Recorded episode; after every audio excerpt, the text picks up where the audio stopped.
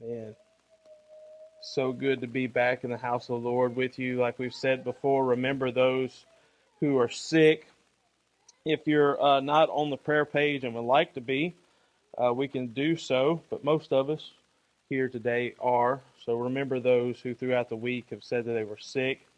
Uh, remember our uh, new family, Sister Maggie. She uh, contacted us I think that was yesterday. Anyway, she's sick as well, so remember her. That's Maggie, Maggie Brown and Justice Brown. But if you have your Bibles, I would invite you to turn to 1 Thessalonians chapter 1. New year, new book. 1 Thessalonians, by God's will, I would I would hope that we could get through 1st and 2nd Thessalonians. That's my prayer. Looking at many things through these two letters that Paul writes to the church at Thessalonica. One of the main themes, though, that should excite some of you is the second coming of Christ. That is what we will cover in uh, in extent. Paul really answers this question, and we'll get into that. But first, things first this morning is the introduction. So, first Thessalonians chapter one, verse one reads like this Paul and Silvanus, that is Silas, and Timothy, to the church of the Thessalonians, in God the Father and the Lord Jesus Christ, grace to you and peace. Let's pray this morning. Lord, I, I thank you for another opportunity to gather in your name, Lord, with these people, oh God, these people of God, and ask that you move upon us this day, Lord, both us who are here and our congregation who isn't here this morning, Lord, through sickness and other reasons. Lord, I ask that you move upon us and that you open up our hearts to receive from you today, Lord. I ask this in your name. Amen. Thank you for standing this morning. And while you have your Bibles open, go ahead and open to Acts chapter 17. Acts chapter 17. The book of Acts is a fascinating book, along with the starting of the church. Uh, the Apostle Luke, who is the author of Acts, gives us a brief summary of the uh, missionary efforts of both Paul and Peter. Peter being the apostle, remember, if you remember your study in Acts, the apostle to the Jews, Paul being set aside as the apostle to the Gentiles, taking along a few different names, but mainly Silas and Timothy later on. We remember when we went through the book of Mark. Mark wanted to be an, a missionary, but he didn't have the heart for it, and, and, and that's fine. He he understood that in the mission field, and probably for the wrong reasons and the wrong ways, he left. and And Paul had issue with that. Him and Barnabas had split ways in the missionary efforts over Mark. Later on in the gospel or in the epistles of Paul, though, we see Paul being imprisoned. He says, Bring Mark to me. He's good. He's beneficial, if you remember that. So, but Silas, after that split with Paul and Barnabas, Silas and very soon after Timothy become pretty much Paul's running buddies in the mission field. And here we have uh, account of that. So Acts chapter 17, the verse 9 verses is, uh, is the church planting at Thessalonica. This is what Acts gives us, and it's a good place to start. So now, verse 1, now when they had traveled through Amphipolis and Apollonia, they came to Thessalonica, where there was a synagogue of the Jews, and according to Paul's custom, he went to them and for three Sabbaths reasons with them from the Scriptures, explaining and giving evidence that the Christ had to suffer and rise again from the dead, and saying, This Jesus whom I am proclaiming to you is the Christ. And some of them were persuaded and joined Paul and Silas, along with a large number of God fearing Greeks and a number of the leading women. But the Jews, becoming jealous and taking along some wicked men from the marketplace, formed a mob and set the city in an uproar and attacking the house of Jason. They were seeking to bring them out to the people. When they did not find them, they began dragging Jason and some brethren before the city authorities, shouting, These men who have upset the world have come here also. What a statement. Now, they're talking about Paul and Silas and Timothy. These men who have upset the world have come here also. And Jason was welcomed, or Jason has welcomed them. So these men who are upsetting the world everywhere they go has been welcomed by one of our own countrymen, Jason.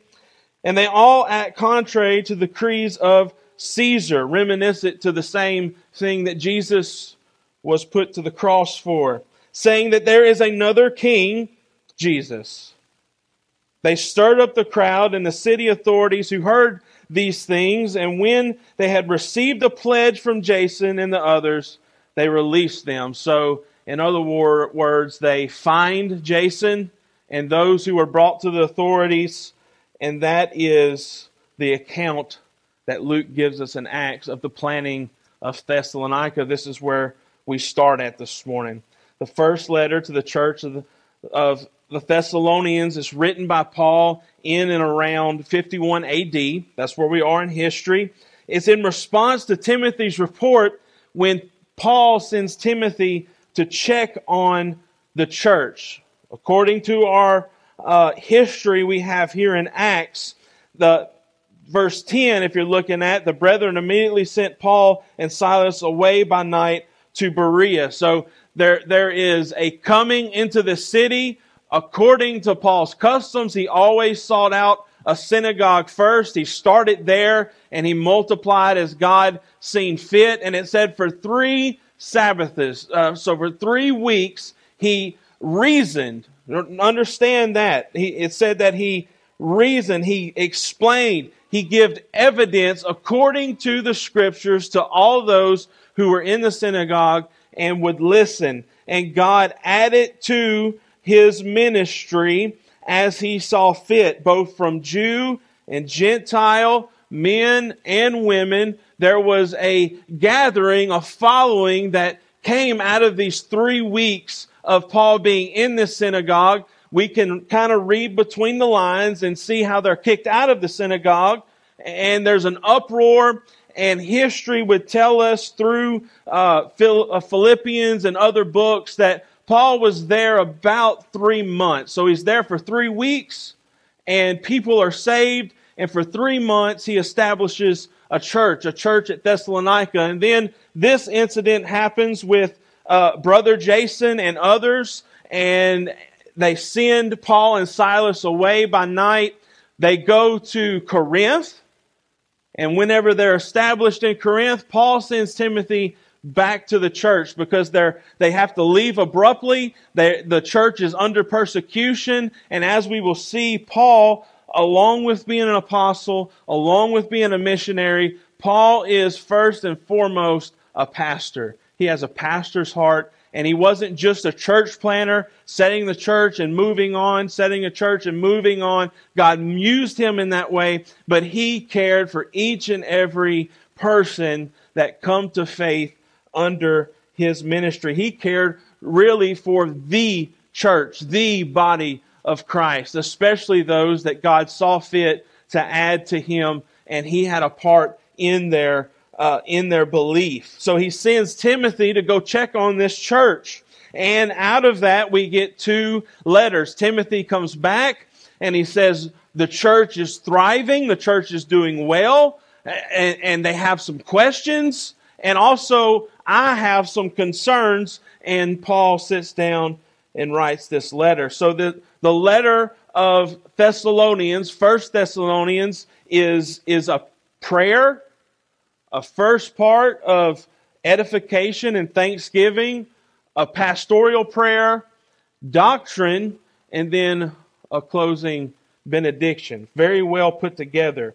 Paul, being an educated man, knew how to sit down and write a letter. He didn't just chicken scratch something out. He had a purpose and a plan, and we will see that. So we're in 51 AD we are after the events of Acts 17, uh, but just shortly, shortly after. This is probably some six months after the planning of Thessalonica.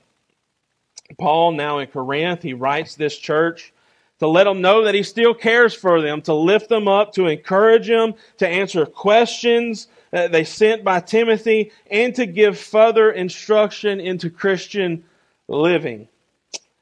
First Thessalonians consists of two main parts and three prayers, along with the key theme of the second coming of Christ. That, that is the question that the church brings back with, with Timothy, hey, we're doing good, we're under persecution, but we have the joy of the Lord, we're being sustained. Can you tell us about this second coming? Because it would be really cool if he would come right now, right? And, and that you could see the kind of the question building and the answer to come because they're under persecution and, and, and they understand that suffering is a part of this. And, and Paul, no doubt in those three months that he was building the church, uh, had a lot to say about this.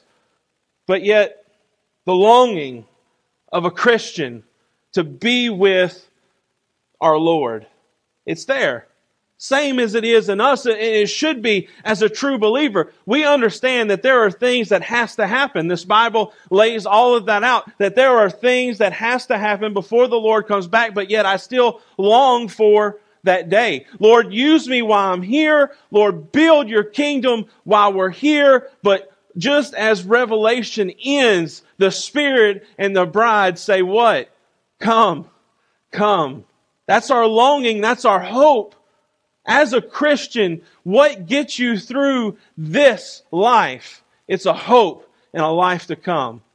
It's a desire to do God's will here, use me while I'm here, but if you want me, that's okay too. right?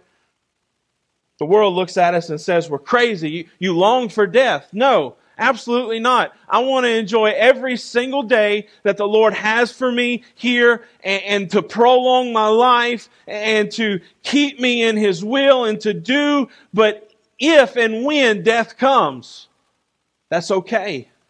The sting of death has no effect on the church.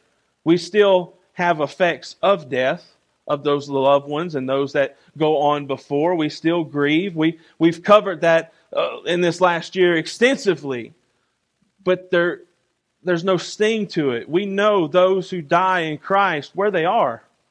And we know as long as we persevere and we stay in the will of God and we do as His commandments command us and we walk rightly before Him, that in our death we'll be with them and with the Lord. There's no sting in that. What can the world throw at you? What can, what can this world do? What can Satan do to you to scare you away from the kingdom? He shouldn't be able to do anything. He can end your life here. This world can end your life here, but that's just the beginning of a life to come. So they had a question about that, and we'll get into that. First and Second Thessalonians, that is the key theme is the second coming of Christ. But along with that, we're going to cover a few more things.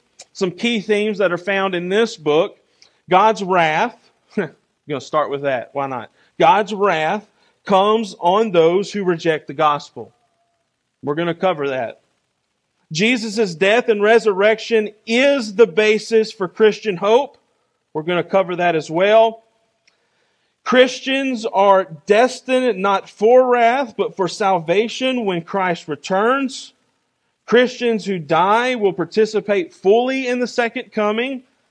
We're not leaving our loved ones behind, right? If anyone's read through Thessalonians, you know where we're going to go to in 1 Thessalonians chapter 4. Paul saying, I don't want you to be ignorant about those who have went on before. And he expands on that thought. He's answering that question. Paul didn't just think of that. It come from an organic question of the church and him being the apostle, the church planner, the, the head pastor of that. He, he gives them theology and information.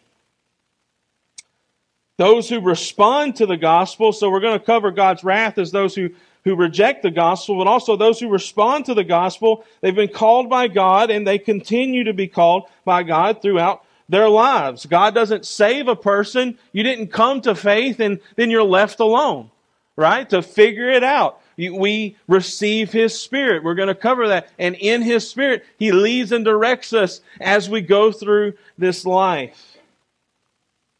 Christians should live lives of holiness. He said, I thought this was a book about the second coming. It is. It is. We should live lives of holiness. Why? Because He's coming to get us. He's coming for a bride who is without spot, without blemish. And you go, oh no, I have work to do. Yes, we all do. And God has graciously given us time not to be perfected here, but to work towards perfection, to work towards glorification. That doesn't give us a license. That's what this is. Christians should live holy lives. That does not give us a license to sin. Why? Because He's coming to get us. And he's not coming for the world, he's coming for the church.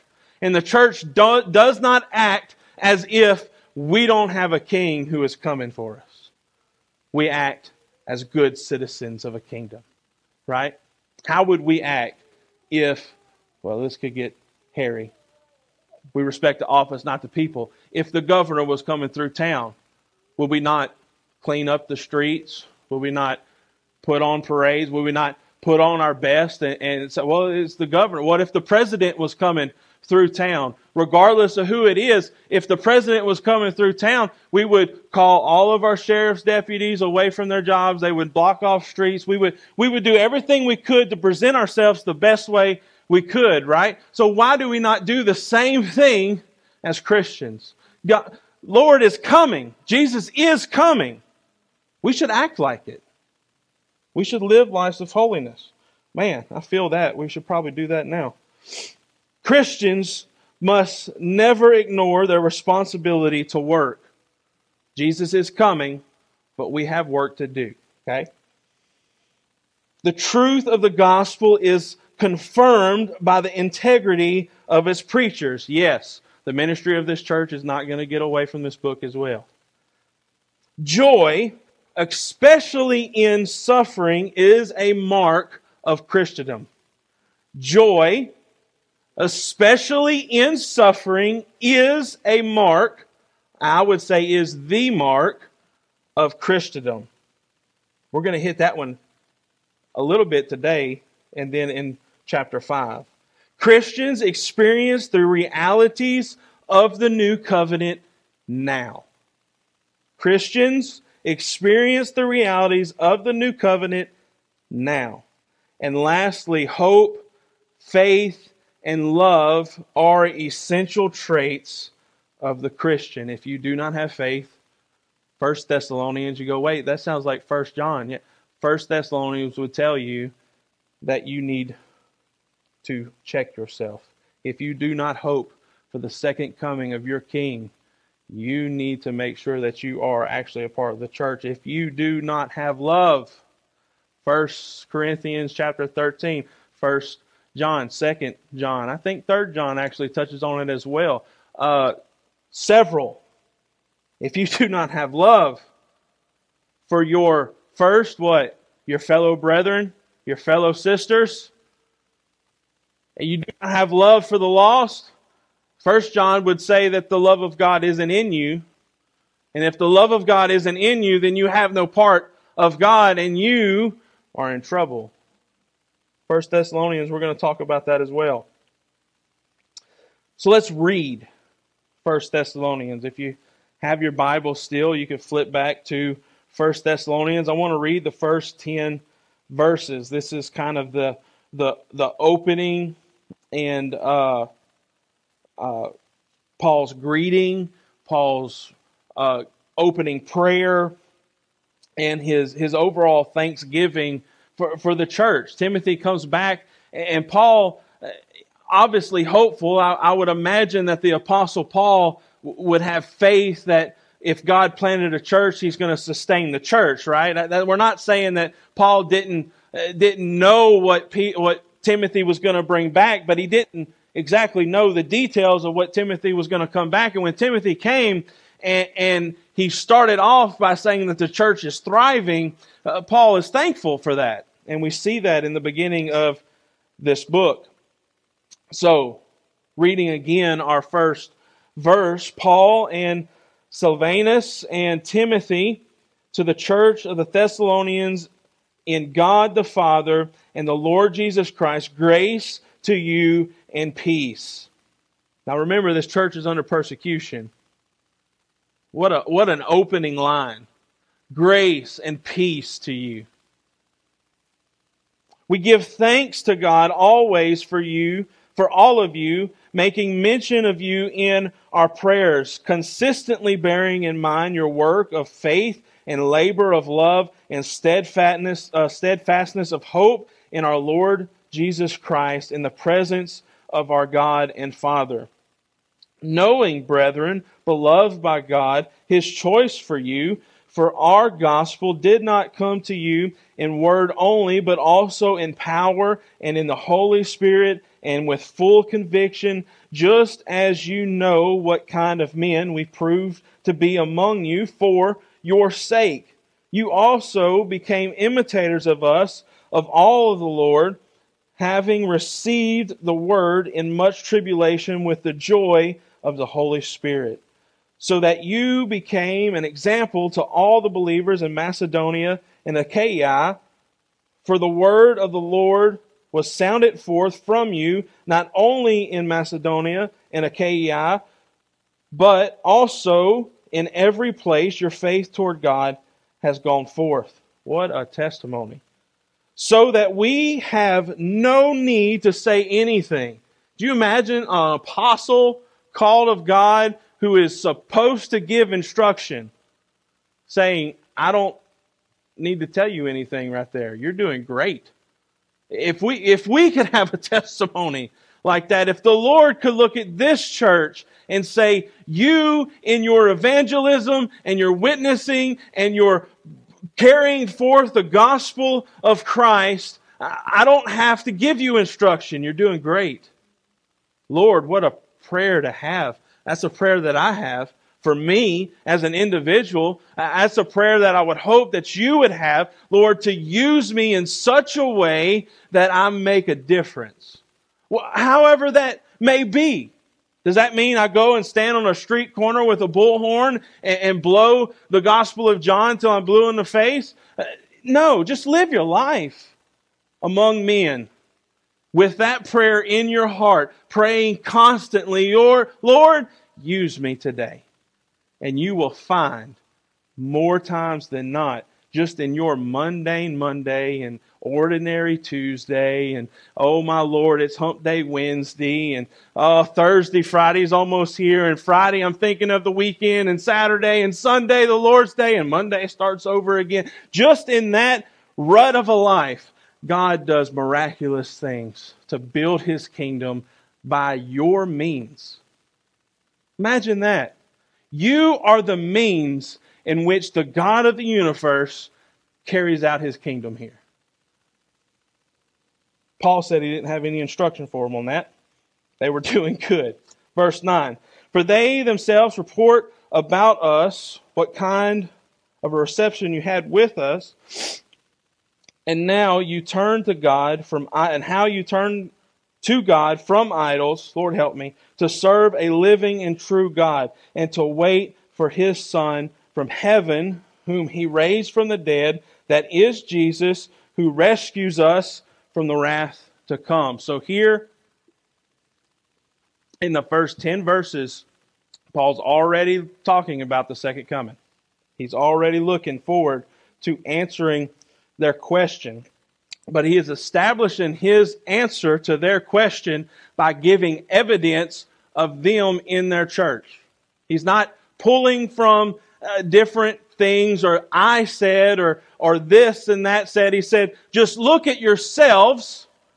And one of the evidences that you are truly the church is that you're looking forward to the second coming. So let's break this down. First, verse 1, just a few minutes here. Paul, along with his missionary partners, were uh, writing to the church in Thessalonica who are in God the Father by Jesus, whom is both Lord and Christ. Okay? That's, that's what Paul is, is first he is establishing, making sure that they are reminded that you are actually a part of something. That you, you aren't just a fluke uh, I know you're being persecuted. You're hearing from your fellow Jews. You're hearing from your fellow Gentiles. You're hearing from your friends and your family. Some of them saying that you've got wrapped up in a cult, that you, you've been wrapped up in emotion and feeling, and, and you've been pulled away from the gods of old for this new God. Uh, you could just imagine all the things that this church is hearing. This is a port city, y'all. This is a big Mecca a town, city, establishment, big enough for a synagogue and for multiple things. It's a, it's a big place and it's Grecian. It's not Jewish, although there's Jews there. There's a synagogue there. It's Grecian with Grecian rules and Grecian uh, ways and Grecian traditions and, and Grecian gods. And, and along comes this rebel rouser according to those in the marketplace, and, and he's pulling you away from what we know to be true to serve this God of the Jews? Paul starts off strong by saying that they've, yes, they've been pulled away from something, but they've been birthed into something far greater. The church of Thessalonica in God the Father and the Lord Jesus Christ. So it, it's they're in the Father by the work of Jesus, whom is their Lord and is their Christ. And Paul reminds them that grace and peace have been given to you because you've been placed into a different position. You've been born into something. You've been torn from this world and placed into a new kingdom.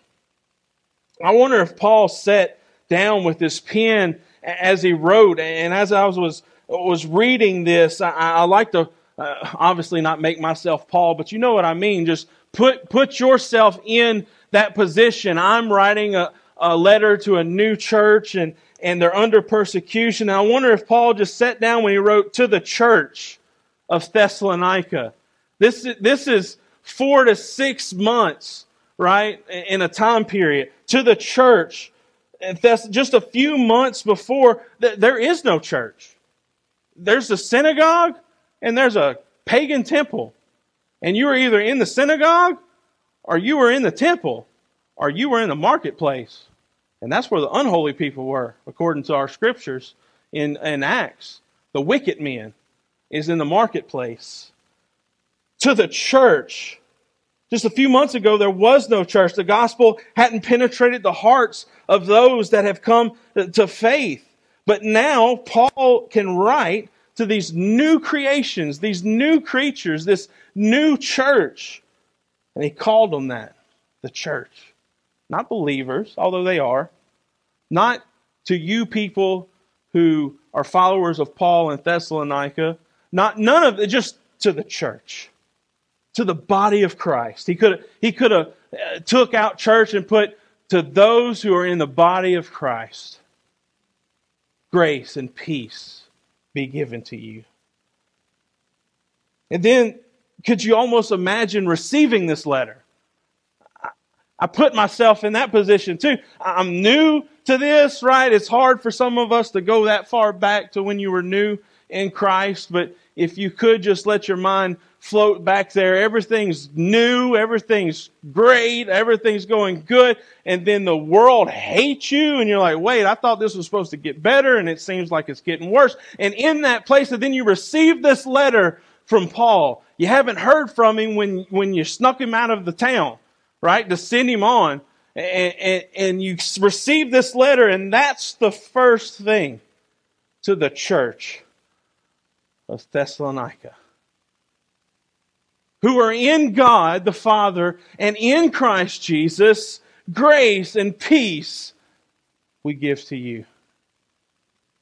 What, what comfort had to come from that? What joy had to come from that? That, oh, wait, okay, we are doing right. That Paul still believes in us. And I know we're not supposed to look to men, but yet we do. Even Paul said to follow him as he follows Christ. And we are to judge those rightly. We're going to get into that even in this book also. They held a lot of weight with Paul. Why? Because there was nothing and then there was Paul. Right? He, he come into this town. Here's Paul. He's preaching Jesus and now he's gone. But yet he's heard our report. See, Timothy's done come and he's left too. And, and he's heard our report and, and the letter starts off and it's not like Galatians, right? They didn't know anything about that yet, but but it's it's good to the church. Verses 2 and 3. Paul, apostle, missionary, pastor. What that's some titles there. But pastor. His heart was for the people God gave to him. Okay? Yes, he planted churches, but he never stopped caring for any of the people that he ministered to. You see that through every one of his letters. He never stopped caring for those people. He never stopped caring for his people. He said something so bold that if it wasn't written down in Scripture, you would think that it was crazy. But he said, I would rather God take my salvation away from me if only it would save all the Jews. He said, My heart breaks over my countrymen. My, my heart is broken over those who I haven't been able to reach. How much more was his heart towards those who he was able to reach? He had a heart, a pastor's heart. They gave thanks to God first for allowing them to be a part of the salvation of those in the church, the means by which they came to faith. What a privilege it is to witness somebody come to salvation. What a great privilege it is to be a part of somebody's salvation. Not that there's anything in us, but that you witnessed to somebody, you gave the gospel to somebody, they prayed, they received salvation, and it, you had a part in that. It's such a great privilege. I pray that all of us have that experience. I really do. Most of the time, what we find is somebody starts something, almost like the Bible says this, right? Then another works and there's a watering and and then we see the first fruits of the work before. But to be with somebody from unbeliever to believer what a privilege. What a privilege. Paul didn't look at that lightly. He didn't just go oh here's another church i'm planting. There'll be salvations. There'll be there'll be no everyone was important to him. You see that throughout his letter said he mentioned them in prayers often to know that somebody is praying for you. What encouragement. Paul prayed for the church, for the body of Christ. He also prayed for the parts of the body. It's one thing to pray for God's kingdom to be built. Obviously, we should be doing that. But to pray for the parts of the body. That's why we say often if you run out of things to pray for, start at this side of the church and go to that side of the church and just pray over the seats and pray over those who sit in those seats. He prayed for those individuals who make up the parts that are called by God. If we're special enough to be called by God to salvation, Paul said, You're special to me. That's what Paul said. And that's what we should say, not just as a ministry, not just as a pastor, but as, as a fellow believer. If God saw fit for salvation to be given to you, if you believed on the Son and the Son received you, then I care for you because God cares for you. Well, I don't really get along with such and such. Doesn't say you have to get along with them, you have to care for them. There's a there's a big difference in that. I we just don't have a lot of things in common. You've got one most precious thing in common. You're, you're both saved. You're both saved. Care for people. specifically. He prayed for the church, but he prayed specifically in verses 2 and 3, specifically bearing in mind their work of faith in the community, their labor of love, and their commitment of hope in the midst of constant persecution. Not just any hope, but a hope in Jesus Christ. In verses 4 through 10, Paul sets to edify the church and gives them evidences that they are the church. That's verses 4 through 10. Paul edifies the church by telling them he truly believes God set them apart and that they are of the body of Christ because Paul could look back and see certain evidences of true faithful fruit being borne among them. And this is what he says to them. When Paul preached the gospel of grace to them, there was the power of the Holy Ghost. They didn't come in just words, but God was there. He was present. True conviction fell. They were convicted of their sin and they seen it as sin. Okay? That's the first evidence. They became imitators of the Lord. So it's not that they just seen their sin and yes, I am a sinner, but yet they received the good news of Christ. They became imitators of the Lord, following Paul as he followed Jesus. They had joy, even in the midst of tribulation from both the Jews and their fellow Grecians. They became examples of godly believers both in their personal lives as well in their practices and speech. Paul even breaks this down even further and says they proclaim the gospel to all who will listen as far as they can carry it. And that was their reputation. If you talk to old Jason, I seen him in the courthouse the other day. Man, they fined him big for just having somebody stay at his house. Yeah, have you talked to him lately? He's still talking about that guy. He's still talking about Jesus, this Messiah, this Christ who has come to say, and that, that it would just multiply and multiply and multiply. I'm sure they had other things to talk about. Even while Paul was there, he made tents. There's things that you do, right? But if you sit down with a Christian long enough, God should come out somewhere. Somewhere. They turned from idols. They didn't just receive Christ as their Savior, but they received Him as their Lord.